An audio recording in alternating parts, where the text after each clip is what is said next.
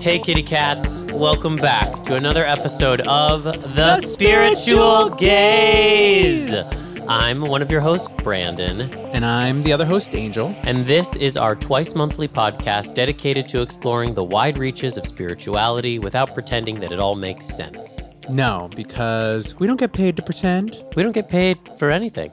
no, we don't actually. Well, not on this podcast. this is an offering that comes from our hearts. it is. But if you want to support the podcast, you can always uh, share it with your friends or with your loved ones. Mm-hmm. You can shout us out on social media. Please do. You can leave us a review or rate us five stars. Five stars. Or if you want one on one mentorship or readings with Angel and I, you can connect with us in that way as well. we'll sit down with you and get through your shit together. We'll pull some cards, we'll look at your chart, we'll give you a healing.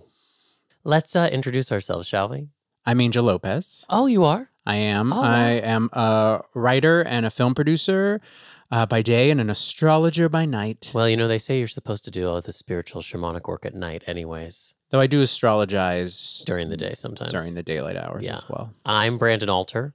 I am a healer and a tarot reader and a teacher, and I'm also a writer and a performer, and uh, and whatever else I decide to be on a day to day basis. Sometimes a farmer. Sometimes, no, I don't think I've ever been a farmer, but sometimes a gardener, Mm-hmm.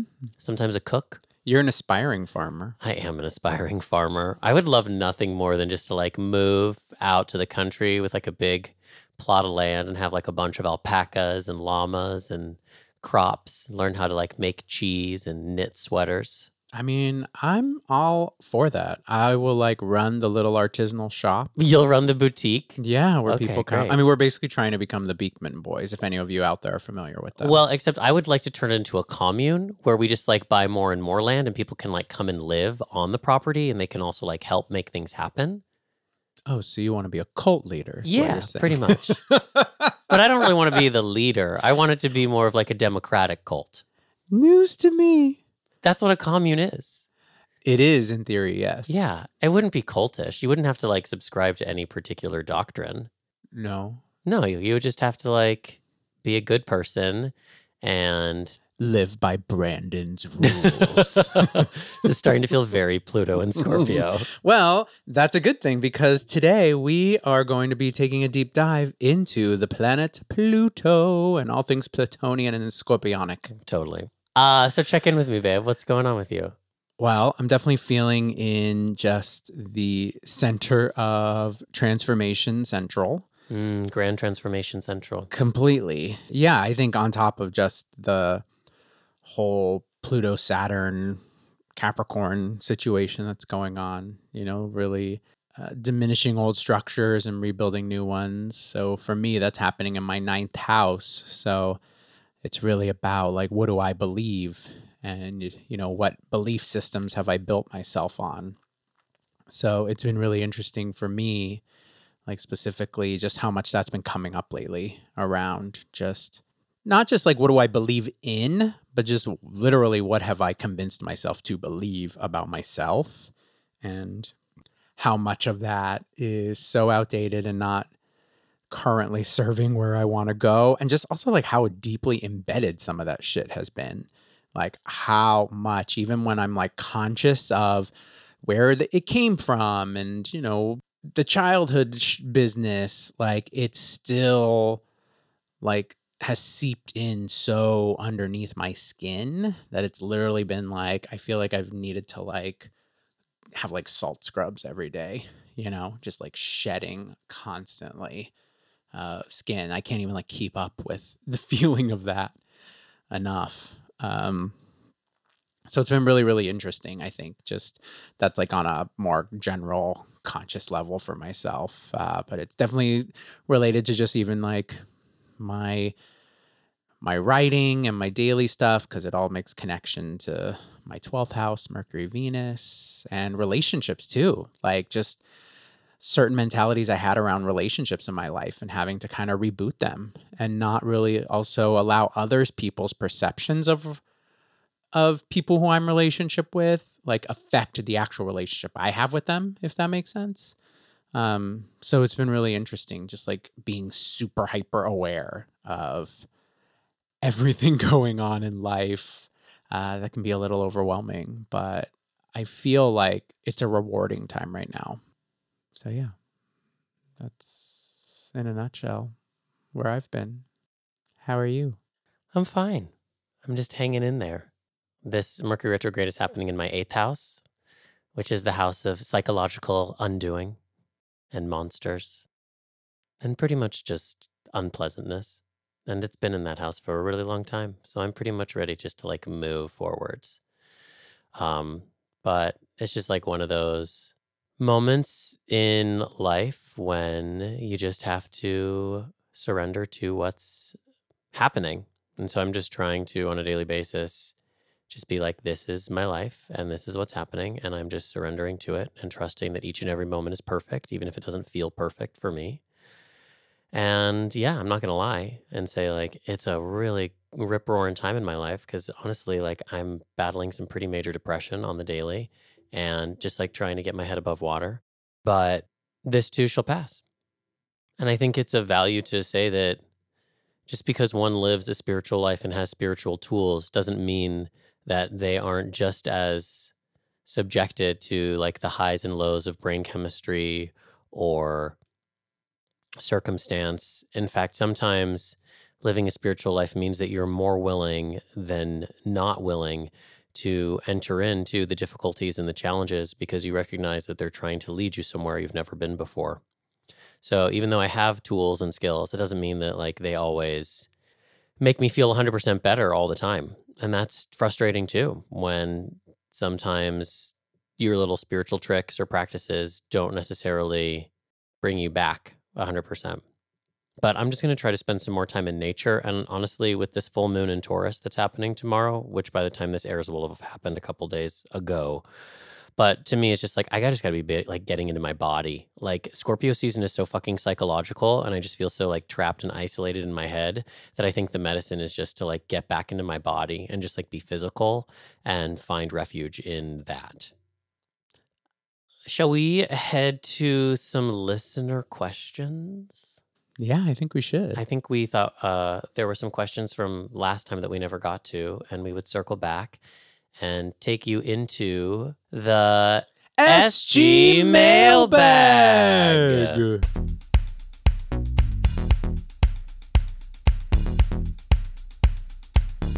So I had a great question uh, come in from Private Cartomancer. And Private Cartomancer. That's an amazing name, know, by right? the way. asked a cartomancer for money? uh, yeah, exactly. In fact, I think Private Cartomancer's bio says, I'm your private mancer, mancer for money. I'll read what you want me to read. I mean, you're a genius. So the question is uh, Is there any special significance to the full moon being in your sun sign? So, for example, the full moon in Taurus, which happened on Tuesday, if you are a Taurus sun, is there any special significance to that? Yeah, I'd say there's definitely some significance to that. Wouldn't you agree? Oh, 100%. I think it's like supercharging. It's like the supercharged moon of the year for you. Yeah, because it's like your own personal will is like, and vitality is like completely entangled in that.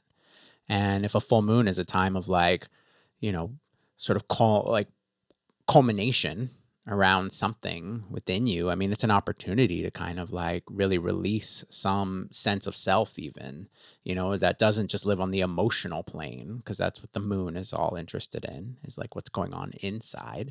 The sun being involved there can actually really help you, I would think, like emote that out, like release something too that's like on the surface as well. Right. Yeah. It would draw out perhaps some of the subterranean or subconscious feelings that you have in that part of your chart or your life to become more revealed because full moons also can illuminate. So just because we have our sun in a certain sign doesn't mean that everything in that sign is conscious for us. So keep in mind also that if the full moon is happening in your sun sign, then that means the sun itself is opposing your natal sun, which also could be a little challenging. Because if you're um, a sun in Taurus, that means that the sun is in Scorpio right now. And so that's an opposition. So I don't think it's a bad thing, but it certainly could be a little turbulent and you might just be feeling more emotional in general because you've got the moon so close to your sun. Yeah, and I would say I always look at like to what Brandon was saying, it's kind of then technically like your half birthday. Not that that's a technical thing, but uh, it is an Alice in Wonderland. That's true. So if we were in Wonderland, it's technically your half birthday. So I would say that to me is always a good time to check in on like, you know, it's your halfway mark through your own personal year. So how far have I come? You know, did I have certain things that I was looking to uh, strive for during this year, things I was trying to attain, transform, change? Like, how am I doing on my year's progress? And really use it as a check in time. And since it's a full moon, like, what emotional boundaries, baggage are you still holding on to that are keeping you from actually moving forward on those personal goals for yourself? So it's really it's it can be challenging like Brandon said because you have to really take stock and look at oh yeah, I am still acting a fool around this or being bitchy to so and so because of she didn't show up to my party, you know, or what have you, and take that time to really understand that about yourself and either make the changes and release it or, you know, double down and be even bitchier than all hell. And nobody wants anyone to be bitchier than all hell. That's what I would say. I certainly don't. Do we have another question? We do. Somebody asked um, a really interesting question about their sun, moon, and rising signs are all so distinct and strong. How can I make them get along? Who asked that? Oh, we don't know. Uh, Kayla Wanders. Hey, Kayla. So the visual that comes to my mind Hmm.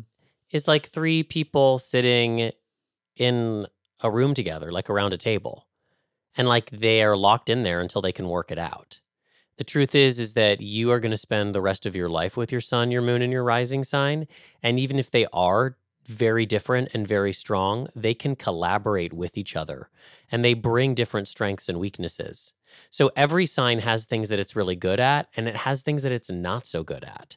So to have different energies available to you in your birth chart is actually a blessing and not a curse. And so you might just start to consider like what is this part of me really good at? And where does this part of me struggle? And how can another part of me come in and pick up the slack? So you find a collaborative way. I don't think it's about making parts of yourself get along. I think it's about finding how they want to collaborate. Yeah. So I would actually really, off Brandon, off what you were saying, like really look at the house placements of that sun and moon in particular.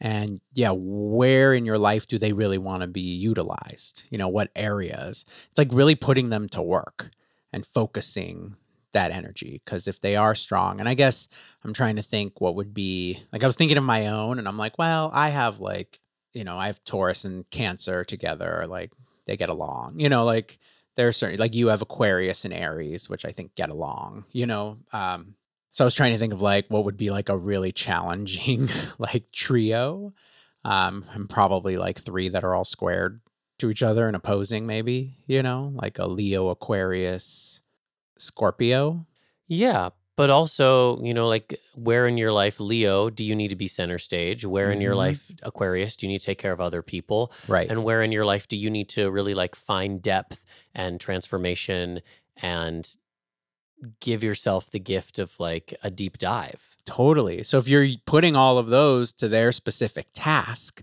then the bigger picture is going to work much better Yeah.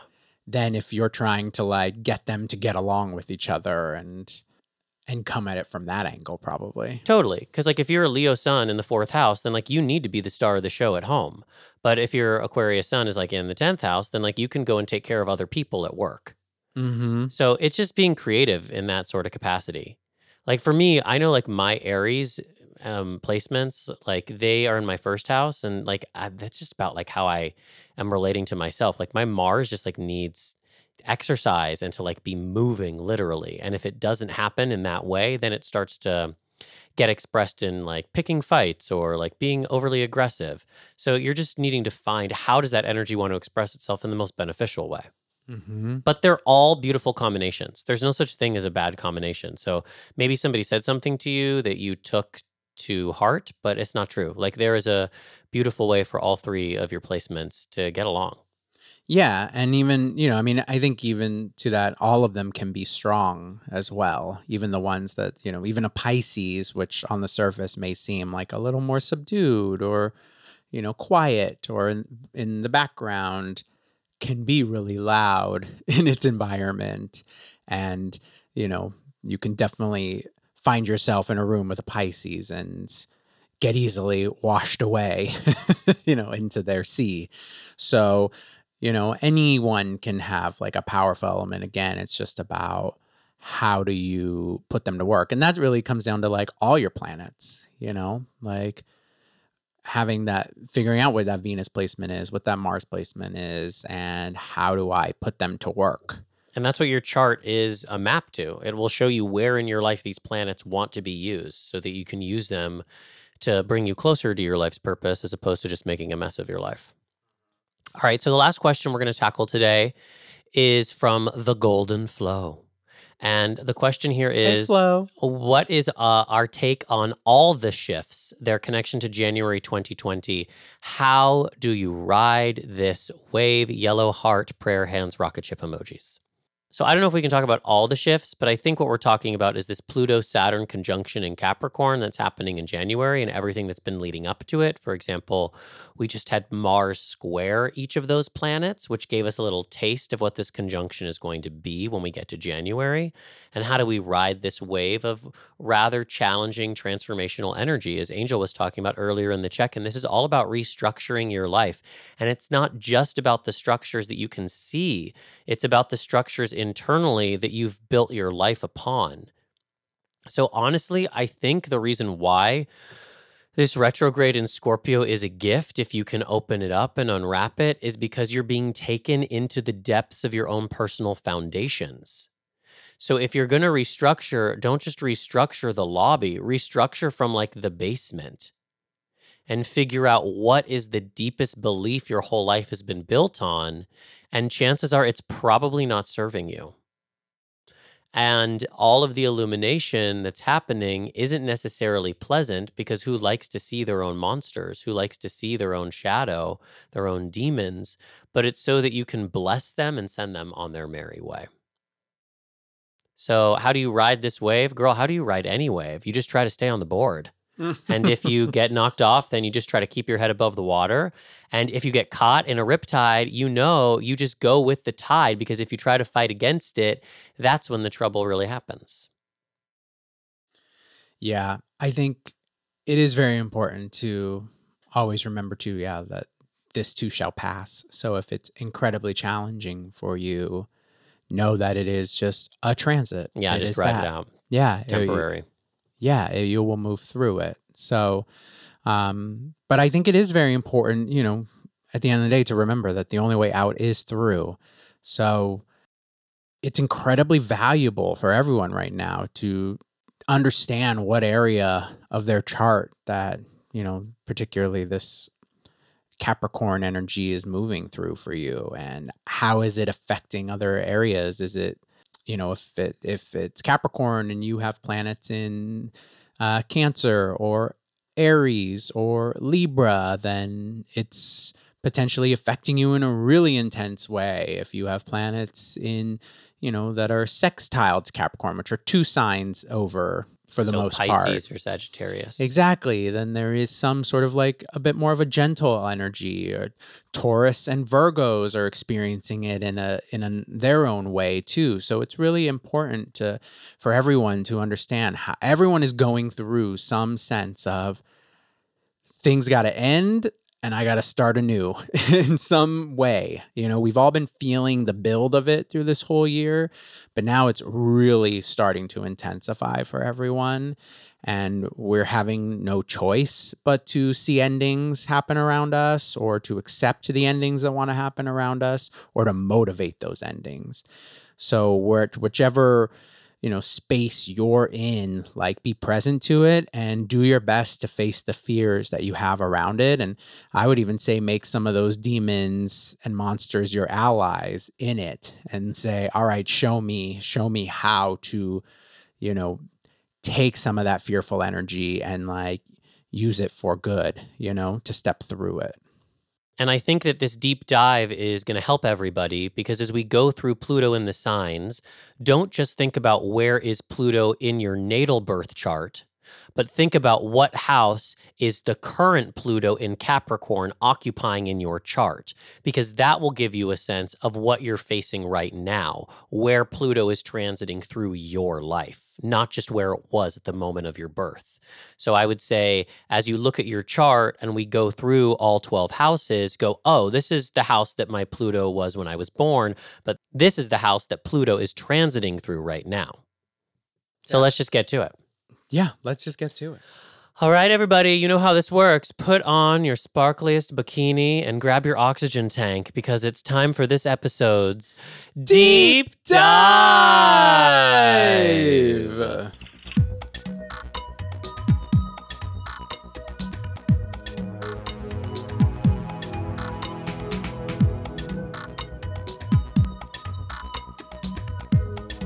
All right, so today we are descending into the underworld and talking all about Pluto.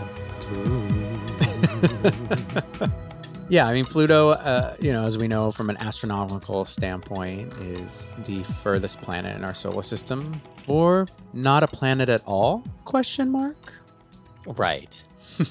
as we know, But let's not shade her. no. Discovered on January 21st, 1930, from the Lowell Observatory in one of my favorite places, Flagstaff, Arizona. Yeah, right on the cusp of Capricorn Aquarius season. And we thought we would talk about Pluto, not just because of the upcoming Pluto Capricorn Saturn conjunction, but because Pluto is the ruling planet of Scorpio. And here we are, neck deep in Scorpio season. So we thought, let's just embrace these stormy, intense waters. I mean, neck deep. We're under it with a straw, just poking the surface for air. yeah, totally. so Pluto rules over miracles and atrocities, transformation, regeneration, extremism, transition. If we think of Pluto as the god of the underworld, Hades, it's about death and rebirth. It's about large groups. It's about intensity, all those things that are scorpionic. It also rules over the occult. This podcast is Plutonian. The spiritual Gayz are Plutonian. If you are interested in tarot or astrology or crystals or anything that is mystical or supernatural, ghosts, uh, that's Plutonian. Yeah, I would say Pluto rules like our connection to our own personal power. You know, there's like, I even love just like the symbol for Pluto that it's just this like P with feet, you know, like it just literally like power on legs is essentially like Pluto energy for us. Um, but yeah, very much connected to uh, death and rebirth, like you said, transformation. Uh, I mean, it's that Scorpio planet. So, Yeah, where are you the most extra in your life is Pluto. The Yeah. intensity. Yeah, and on some level too, where are you potentially like afraid to be most intimate with yourself? You know, Pluto wants you to go underneath the surface of you to get into like the inner workings of what makes you you know, do the things you do. So Pluto is really that invitation into like self intimacy. And the shadow realm. And yeah, very importantly, the shadow realm and what our relationship is to our shadow self. And for each of us, that's a uniquely different thing. And uh, the house placement can be really helpful in trying to understand that.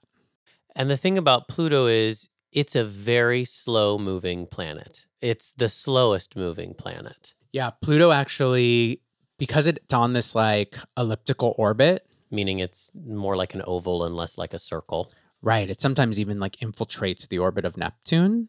Uh, so it can basically be in a sign anywhere from 13 to 30 years. So the thing with Pluto that I find so interesting is that whereas, you know, a lot of the, you know, the other planets in our chart will, you know, transit all around our chart and will touch all the different houses of our chart. Pluto, like Neptune and Uranus, are the outer planets. They move much slower. So, and Pluto moves the slowest. So it actually takes 245 years and four months for Pluto to move all the way through the zodiac.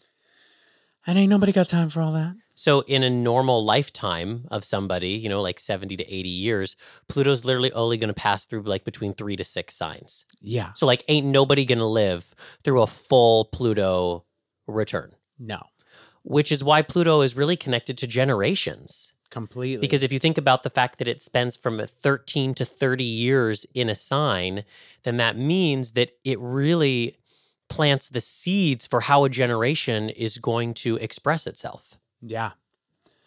So there'll be some sort of like larger reaching, like just through lines for everyone who are born at a certain era. Totally. So for myself, I was born in the Pluto and Libra generation, which basically was like from like 71 to like 84, give or take. And what I think is interesting about Pluto in Libra is that it was kind of like the generation where divorce really started to show up. And I think on some level, even like therapy began to become a thing that people started to accept more. So it was very much of like these tr- dark, deep transformational experiences through one on one relating and relationships. It was like people in that in that era of time just when Pluto and Libra was happening, everyone was experiencing that feeling of, oh, I don't necessarily have to like just subscribe to marriage or one way of thinking. I can actually allow myself to understand, like, oh, you're reflecting back to me all of these terrible things about myself or things I don't like about myself. And either I'm going to evolve through it and work with you on it, or I'm going to evolve through it and work on myself. But either way, it was like that generation. So we were kind of, you know, I was kind of born at a time when that was there, which is probably why on some level my Pluto and Libra does exhibit so much on like a like I am very like, you know, self-aware through my relationships with people. You know, I I gain a lot of my transformative experiences through my deep one-on-one relationships. And then you're a Pluto and Scorpio baby, right? Yeah. So our generation is the depths. intense as fuck. But we're also here to like shake stuff up. I mean, like Pluto and Scorpio is really like the beginning of millennials. And even though yeah, it was basically like 83 to 95. Exactly. So this is really the generation that came in with technology kind of like in our hands. Mm-hmm. And that really transformed how we were able to connect with ourselves, but also if you think about the seeds that are planted, because you don't really know what the generation is going to be like until it's older and like really living in the world. And so I think right now we're actually seeing what Pluto and Scorpio generation is, because now that's like the loud voices. And we look at this younger generation and we see how they're so fluid with gender and sexuality and how much more open to spirituality and the occult they are. And that feels very Pluto and Scorpio. Yeah, well, and then even like the younger kids, like the 95, those born from 95 to like 2008, like the high school kids and those just getting like through college and in college, I mean, those are the ones who are really like taking to the streets now, you know, like you had like that whole movement around, you know, uh, like gun control, for instance, you know, led by a ton of children. You have Greta Thunberg, like, you know, like standing up for climate change. I mean, that's then like the Pluto and Sagittarius group Right. who are like, well, we're going to stand up and we're just going to like tell the truth. Right. Transforming that universal truth. Exactly. Um, but I think something really interesting to consider is uh, I've brought her up before, but Caroline Casey, whose book, uh, Making, Making the the Gods. gods work for you. Exactly. By Caroline Casey. Um, I really like the way that she described it. It was this like three step process Oh, a three step process? Mm-hmm. Well, you know I love any sort of process. So please. All right, so she basically calls like the first sort of phase in the process the disruption of the outer world. Ah, so, you know, like a volcanic crisis. Yeah, and if you think about it, Pluto is essentially like the destroyer. Yeah. And it rules over earthquakes and volcanoes and all sorts of natural disasters. So, you know, it is really that first phase of there's some sort of, you know, yeah, like shake up in your life that, you know, basically forces you to descend into, you know, the metaphorical underworld. Or the dark night of the soul. Exactly. Um, and then phase two is then the not knowing phase, which is essentially we're moving through the underworld, which is dark and mysterious. But in that phase, we are gathering knowledge, facing the demons, you know, essentially like getting some sense of understanding about what the issue is at hand, you know, like what the destructive event was caused for. Right. You thought you knew, but you didn't know, which is why your life ended up in crisis in the first place. And so then you embark on a journey of not knowing so that you can start to gather that information. Yeah, and really kind of strip away all the old shit that you that you don't need. Right. Because you're now in the underworld. So just let it go. Yeah. And then you have the third phase, which is essentially the, you know, authentic rebirth, as she calls it. Um, but it's really that like surge of authenticity that occurs once you like uh, uh, have experienced like a rebirth and can rededicate yourself to your life's mission up on earth once again but bringing with you all of the knowledge and wisdom that you received during your underworld stage. Yeah. It's like a phoenix metaphor, right? Like the A phoenix percent, yeah. dies, it turns to ash, and then from the ash, it is reborn. Yeah, I mean the phoenix is that symbol. Um, so where in your life do you sort of need to phoenix Yeah. in And a I- way? And I think that wherever Pluto is in your chart is where you actually have the most access to transformation. So, you know how we like to do here. We're not going to go into all the generations of Pluto in Scorpio because that could be a whole show on itself, and maybe we'll do one of those shows. Um, Mhm. but we really wanted this to be applicable to all of you gazers out there. So we're going to go through the houses and you want to look at what house Pluto is occupying. Again, that's like where your intensity lies, but it's also where you are being invited to transform. And in some ways, it also might be like where is like the deepest, darkest crevice of your life? Where are you the most terrified? Where are you the most blind? Where are you on your bravest days not even willing to go? That's Pluto. It's the underworld. And it takes a really strong constitution to be able to face yourself in that way. But it's not a mean or bad planet. If you can embrace your Pluto, it makes you Plutonian. And what we know about plutonium is that it is a fucking very powerful element and also dangerous yeah, if not dangerous. contained. Mm-hmm. So we'll just start in the first house and we'll move all the way through. Yeah. So pull out your charts and figure out where's your Pluto at birth and also figure out where is Capricorn because that's where Pluto is right now when it conjuncts with Saturn. So, if you have Pluto in the first house, which is the house of self, you're probably somebody that has an ability to transform like Madonna all the time, to like reinvent yourself, the way you look, the way you are, like you're constantly changing with the times and with your own kind of moods and phases. Also, I think anyone that has Pluto in the first house is just going to have a natural intensity. Like you're going to feel that when you meet them because the first house is the house of self. So to have that powerful player right there in the first house where everyone can see it and feel it and taste it, people are probably going to like tell you that you're a lot. Yeah, they will probably. And you'll feel like a Scorpio to people. Even if you're a Virgo, you're going to have a Scorpio vibe to you because that Pluto, you know, that energy, it's so powerful. So you're going to exude, like you said, that intensity. And there can be a bit of a darkness to it, you know, like the sort of like goth expression Yeah. is pretty on the surface.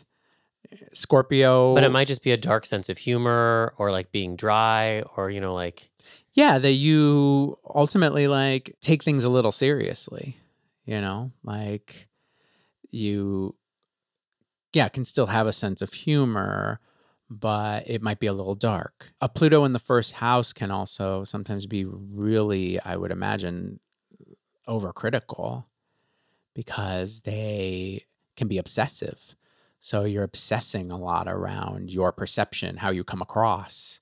So, you know, you have to be careful not to like get so consumed with how are people perceiving me that you aren't able to understand who you, you know who you are. You know, you you could get consumed with wanting to put out a certain type of persona. So Pluto in the second house for people that have that placement.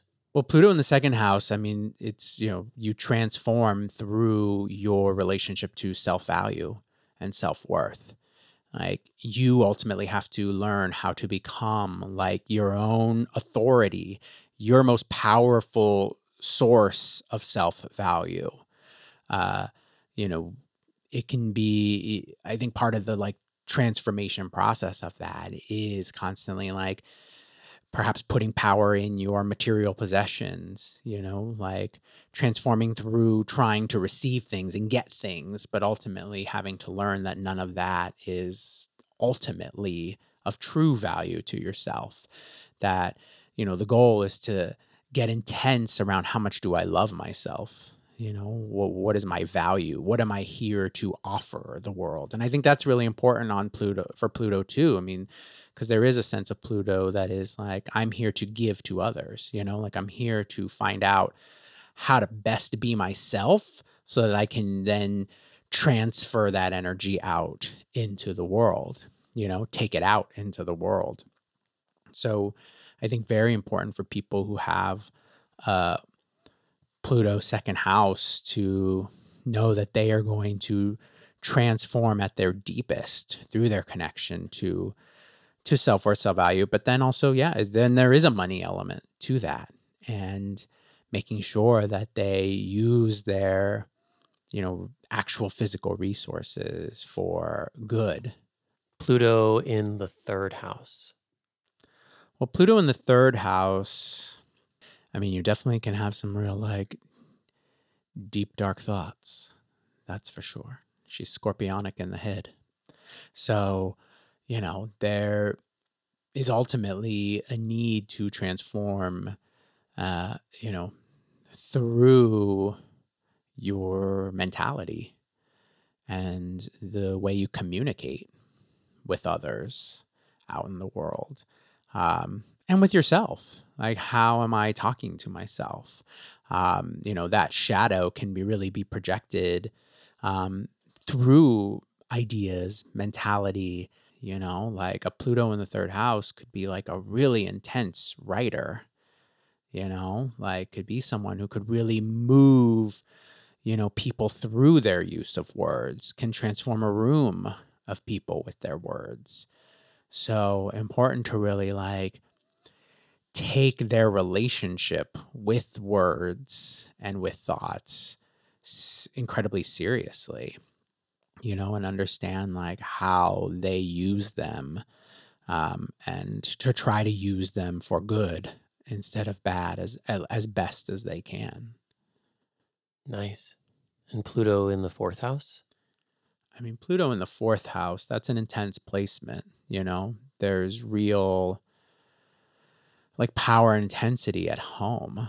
Um, now, if we use just the idea of obsession with you know Scorpio Pluto energy, there can be an obsessive nature around home and environment. I have to have security. I have to have safety. Like, and I'm going to do everything else in my life to make sure I have that, which can maybe put you into a job you can't stand for 10 years. So you have to be careful not to, you know, allow that obsessiveness to overwhelm you. But ultimately, it's like wanting to like really transform through your home environment. Maybe the early environment was not a good one, you know, was dark, was scary, was intense. There was probably a parent. You know, I think people usually associate astrologers usually associate the fourth house with the father. Um, so there was potentially some, but I think it can be any parent. Mhm. So, you know, there was some parent there who, you know, was probably an overbearing force on some level. And that can, ex- you know, showcase in I'm mean and I'm scary and I'm telling you to go to your room and do your homework or I will smack you across the face. That can also sometimes show itself as I'm here for you and I'm present and tell me everything that happened on your date and tell me this, you know, and then you're like, and maybe on some level you're like, oh, this is so healthy. And then later in life, you're like, oh my gosh, that kind of set me up for something. Oh, right, like the cool mom, right? Who's Yeah. like your best friend. Yeah. So, you know, that on some level creates this like depth of intensity for you around a parental figure that then you are like, I don't know how to how to live without that in my home, you know? And so then you ultimately try to become that energy. So it's important to like not become the overbearing parent, you know, or authority figure in your home as well. Like to try and like you know, use that energy of intensity in that area to like create like a really loving, stable foundation for yourself and for everyone you share a home with, but to still allow others the space to be themselves within it. Fascinating. Uh, all right, so Pluto in the fifth house. Pluto in the fifth house. I was listening to uh, this guy, this astrologer, Tom Jacobs, who uh, he is someone who studies Pluto in depth. And he was talking about Pluto in the fifth house or in Leo as being like the person who like gets mad because you didn't like their poem. Oh my goddess, totally. Right. like who takes it really hard. Yeah. You know, they're like, wait, you don't want to hear uh, my play read out loud right now?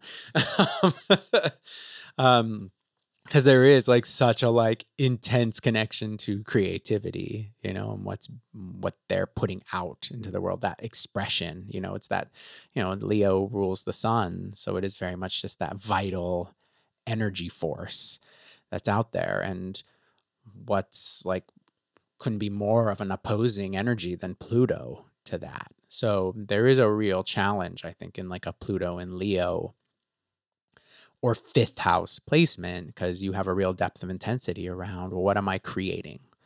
Uh, what am I building to help express? You know, it, it rules children. So there can probably be on some level this like deep need to have children and to like reproduce out into the world. You know, it can become almost an obsession. So, of, like, if you have Pluto in the fifth house, you could be Pluto in the fourth house to your kids. mm, yes. Like, you become that Yeah, intense a figure in their lives. hmm Um, but overall, so I just think very important with that Pluto fifth house placement to find some sort of creative outlet that you can, you know, push most of your energy into, you know, to really try and transform through your creativity to utilize it.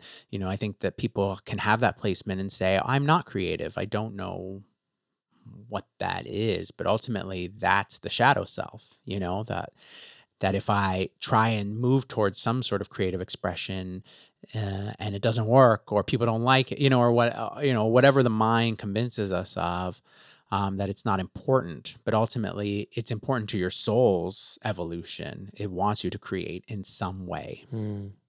So, then Pluto in the sixth house, which is your placement, right? it is my place So, what's your experience of that? I mean, well, mine's particular because I have Pluto opposing my sun, so that's like a whole additional element. But But in it's like a carnival. totally. Uh, but essentially, uh, what I find with the Pluto in the sixth house is an intensity uh, around just day to day. You know, like I've always kept a calendar. I'm very intense around scheduling. Even if I don't keep my schedule, I'm very intense around rescheduling it. But it's interesting that I do have a shadow element to my schedule because then sometimes I will let things go for a bit. And that I find is like a reflection of my just that shadow self who doesn't want to ultimately take responsibility for certain things. So I can see the things in my life that I'm like unwilling to be responsible for because those are the things that get pushed off. Um, and ultimately, I think a Pluto in the sixth house has to learn to like ultimately accept responsibility for all of their day to day. I think it can be easy to like look to someone else to come in and like just tell me where to go, tell me what to do, and I will go all the way in for it. But Pluto's like, no, you're big daddy here. Like, you have to take it on. Um, and, you know, we can sometimes get a little obsessive to a degree around certain daily things. That's probably my household shit too, of like, the day we have to make sure that all the household stuff is taken care of you know but um or just things of that nature like tasks you know i can get like obsessive but ultimately it's ultimately it is around like transforming at your deepest level through a relationship with you know creating routine for yourself that's healthy that's soul supporting and also health and you know checking in with your health and well-being and having a really in-depth relationship with your health. I find that um i uh, tend to have like health issues come up that are ultimately really you know symptoms of some greater you know subconscious psychological element that's going on with me you know i definitely have been more times than others I know, the guy who goes to the doctor and they are like, we don't know what this is, but it should just go away. I used to get like crazy skin ailments and aches and things. And people are like, you know, I'll go get x rays, I'll go get tests, I'll go get this. And they're like, mm, we don't know what it is. Yeah. you also like, no tea, no shade here, but like, you also kind of freak out over like really minor mm-hmm. injuries or ailments. Completely. Like they kind of like spin you out. Yeah, but if you think about Pluto is like your connection to death. Right. So for you, it's like it feels in some small way like you're going to die. Yeah. It's like a, this need to protect, you know, but I've got to protect my health. I must protect it at all costs. Yeah. So don't do that, guys. All right, Pluto in the seventh. What's that all about? I feel uh, like someone in this room has that. It's Noche. Noche's got Pluto in the seventh. Oh no, he's got a nap going on. No, right I have Pluto in the seventh, which is the house of relationships. So you know, if you have, I remember I gave a reading once to this woman, and she just said to me, she's like, "I'm not used to somebody making so much eye contact." and I was like, well, girl, I got Pluto in the seventh. Like one on one, like shit's gonna be intense, you know? Yeah. Um, which is also though like why I'm really good at my work. Like if you come to me for healing or reading, like I give you everything. Like one on one is where you get the full weight of my power. Um, but it also means that like in relationships is where I transform. So like being in relationship with Angel for like the past 9 years has been the greatest furnace for my own personal transformation. and I think though that Pluto in the 7th, luckily like my Pluto has some nice aspects to my moon and to Neptune which kind of softens it, which is why I'm like how am I a Pluto in the 7th house? In Scorpio person that's been in a long term monogamous relationship for almost a decade. And that's probably why, because I think a lot of people with Pluto in the seventh might really shy away from relationship, might be afraid of relationship because it's going to challenge their sense of self. Yeah, well, that shadow self is is the guard to their intimacy. Exactly. Or just to their ego, who like doesn't mm. want to be forced to see that like they aren't as perfect or together as they think they are. So uh, it's really just all around intensity around relationship. It also could be like an obs- like you're obsessed with relationships, mm-hmm. and we all know that like in wanting something too much or being obsessed with something, you block it from coming to you. So Pluto in the seventh house is also like you're not trusting or allowing the right relationship to happen. Pluto in the eighth house. I mean, welcome home, Total Pluto. annihilation. Yeah, I mean Pluto through the eighth house is you know just constant regeneration, you know, or at least having to give over to that. That could be a painful placement for people if you aren't living a unaware life. Yeah. You know, if you don't understand that you're constantly going to go through these regenerative regenerative processes and you're only able to see them from a certain perspective, you might just even think, God, I have like the worst luck ever. You know, things never, things constantly change, you know, or I can't hold down a this, a that. When ultimately, each of these deaths and rebirths are really invitations to an up level situation in your life, a transformation, uh, a progress report, you know, for Yeah. you. I think Pluto in the eighth house is also trying to transform everything around you. Mm, And so you have to be careful of unconscious or even conscious sorcery yeah. and like manipulation, whether it be known or unknown, and trying to, you know, like I was reading that Margaret Thatcher had Pluto in the eighth house. ooh, girl. And, you know, that was, you know, we just have to look at power. Power is power. How you use power is what gets into morality. But like Margaret Thatcher had significant power. So to have Pluto in the eighth house means that you have access to an insane amount of power. Your thoughts have power, your words have power, your presence has power. But if you're not using it with integrity, you could be making a mess of not just your own life, but the lives of all the people around you that you need. I mean, it's kind of like it's, you know, to go back to the cult leader, like that could be Pluto in the eighth house. It's like everyone has to adhere to your beliefs. Right. Otherwise, you know, total annihilation. so yeah, I think super important to try and uh, understand how to utilize it for good. All right, Pluto in the ninth.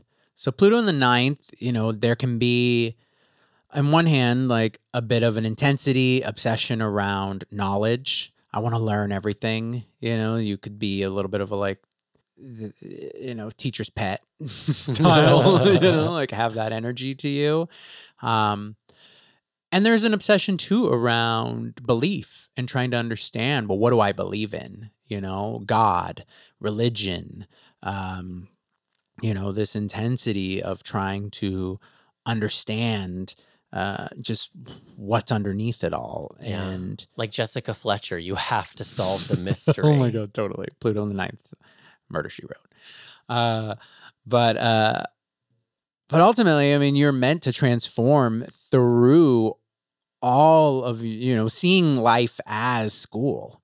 You know, like allowing all of your experiences to be educational for yourself. You know, to give over to wanderlust when it shows up at your door and take an adventure somewhere you know don't just sit at home and obsess about wanting to get out into the world like make it a priority find ways to go out into the world because that's ultimately how you're going to transform at your deepest Mm. is by connecting to others is by you know moving beyond whatever maybe self-imposed or even just beliefs that you have around some level of education, you know, and find a way, strive toward it so that you can have it without obsessing about wanting it. I think that's really key. And ultimately, remembering that the truth is within yourself. It's not something that you necessarily are going to find outside of yourself, no matter how far you go. Like you can travel the whole world, but sometimes you just got to sit still. Yeah, your greatest power is your self knowledge. So to yeah, be a real student of self is incredibly important with that Pluto ninth house. And then Pluto in the 10th house. Uh, don't be a monster to, at work. a Miranda Priestly. Oh, she could be a Miranda Priestly. Pluto in the 10th house walks into, you know, the doors of their office or work environment and everyone starts scrambling. Totally. You know, like they shift the molecules of a room Totally. to fit their presence. You know, so there's a real intensity around ambition with uh, Pluto 10th house. Like, I've got to succeed. I've got to make this thing happen. Um, but ultimately, you transform through your career. You know, you transform at your deepest soul level through what you've come here to this world to do, to try and understand that and that quest for it. So there can be somewhat of an obsession around, well, what is that? Um, but I think it's important to not get caught up in the, you know, typical areas in that you compare yourself to others and judge yourself based off what others, you know, everyone's journey is different. So it's very important not to get caught up in society's idea of what success is. Like, if you are just committed to pursuing your passion, or at least discovering your passion, you're already succeeding. So it's keeping that in mind. Um, but yeah, your power very much lies in, you know, what is my purpose? What I'm here, what how what mark am I here to make on the world? And I want to understand that and and put that out there. Very informative. Personally. Yeah. Because the Pluto Saturn conjunction Oh, happens yeah. in my 10th house. Yeah, yeah. Uh, but it's not all about me for now. Uh, the 11th house, what if somebody's working with Pluto in the 11th house? Well, I believe that Pluto in the 11th house, I mean, you're transforming through how you, you know, if, if in the 10th house you're discovering what your purpose is, the 11th house is then where you're going to like communicate it to the world. Mm, You know, how am I putting it out there and making the world a better place? 10th is what I know I should do. And then the 11th is how I should do it in a Mhm. way that's, you know, to the highest good of all. So there can be a real, like, on some hand, obsession around how do I make the world a better place? right. And around like groups and group energy. Yeah. Like friends, you know, like I got to know everybody. Totally. You know, I got to be in everybody's business. Community. Mm-hmm.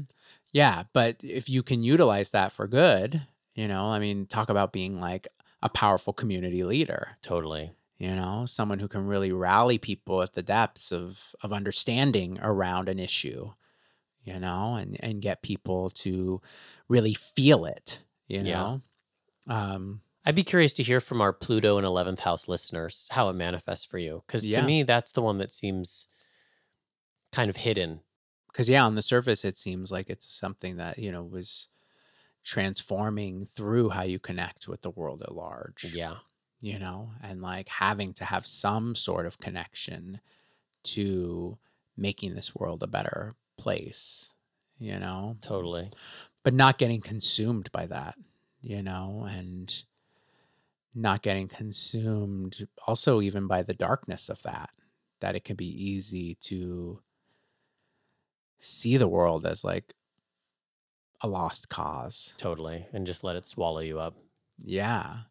So, you know, if we're looking at like the shadow side of a, of Pluto in the 11th house, then it's very much even then I'm not gonna even try to make a difference, so I'm just going to like even just get consumed by someone else who's trying to do that and um give my power away to them.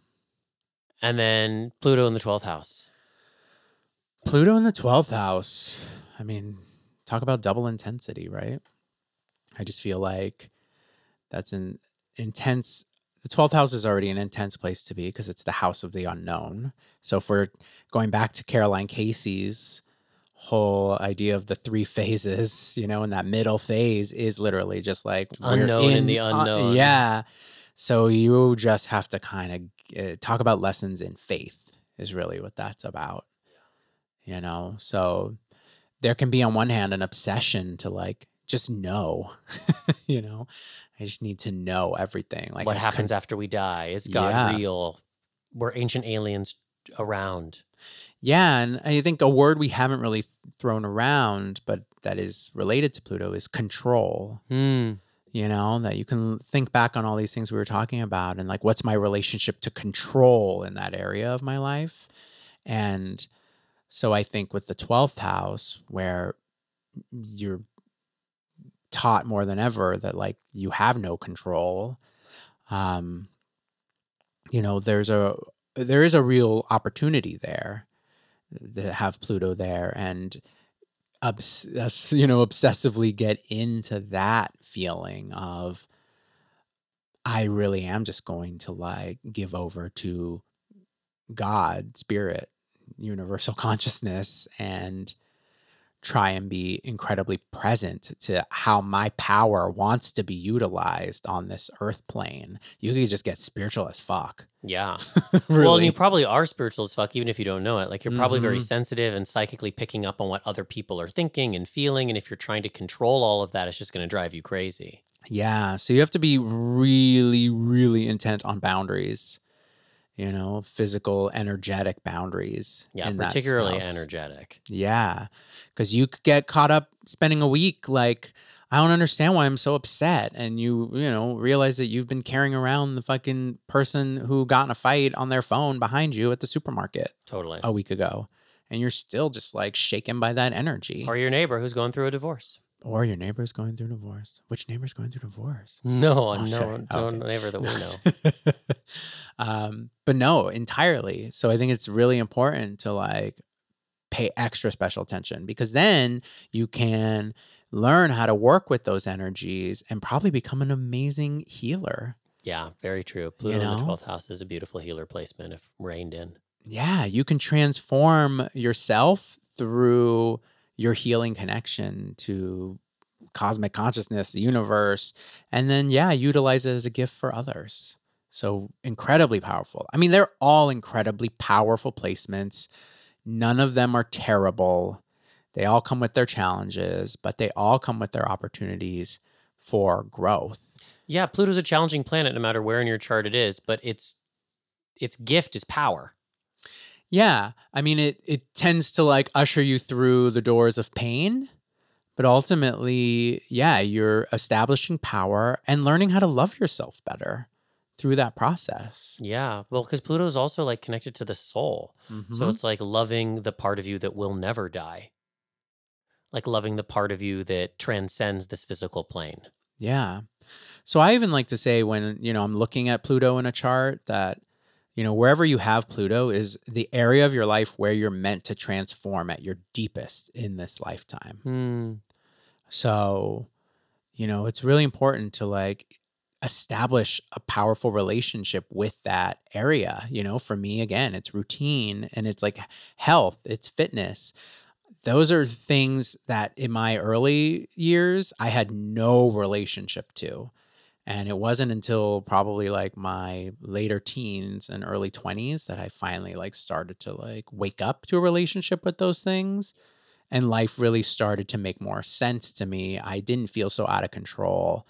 Um, I didn't feel so like angry all the time. You know, I started to get a little more like self awareness. It was such a doorway to self awareness for me, understanding my Pluto. Would you say the same? Yeah. Because with my Pluto placement, it's all about other people. And growing up, I really wasn't that interested in anyone besides myself. Right. so that's definitely been a huge shift. Yeah. So I think really, um, you know, it's just such a profound placement. There's so many great um, books out there and resources. I highly recommend diving deeper into Pluto. And if you have questions for us on, you know, ones that we like, um, please feel free to reach out and ask. But also, you can just meditate on it and just call in the energy of your own Pluto to kind of like, where do you feel it in your body? What does it make you Mhm. think about? What dreams come to you when you're spending a lot of time, you know, looking at that part of your chart? Remember that like books are other people's opinions, but with astrology, it's always going to be personal and it's a mystical practice. It's a Plutonian practice, which means that part of it is unknown. And so you have to go where no one else has gone before in a lot of ways. Yep. Alrighty. Well, now it is going to be time for our tarot card of the episode. So take a moment and gather yourself from wherever you've been. Just get present, fully inhabiting your body, feeling yourself breathing deeply. If you're sitting outside, the air around you, listening to the sound of the cards being shuffled. And if you have a question, if you're needing particular guidance, send that out into the cards at this moment so that you can receive the message that will resonate for you no matter the future place or time to which you listen to this episode. So, the card for right now is the Seven of Wands. And Wands is the suit that speaks to the spiritual matters of our life.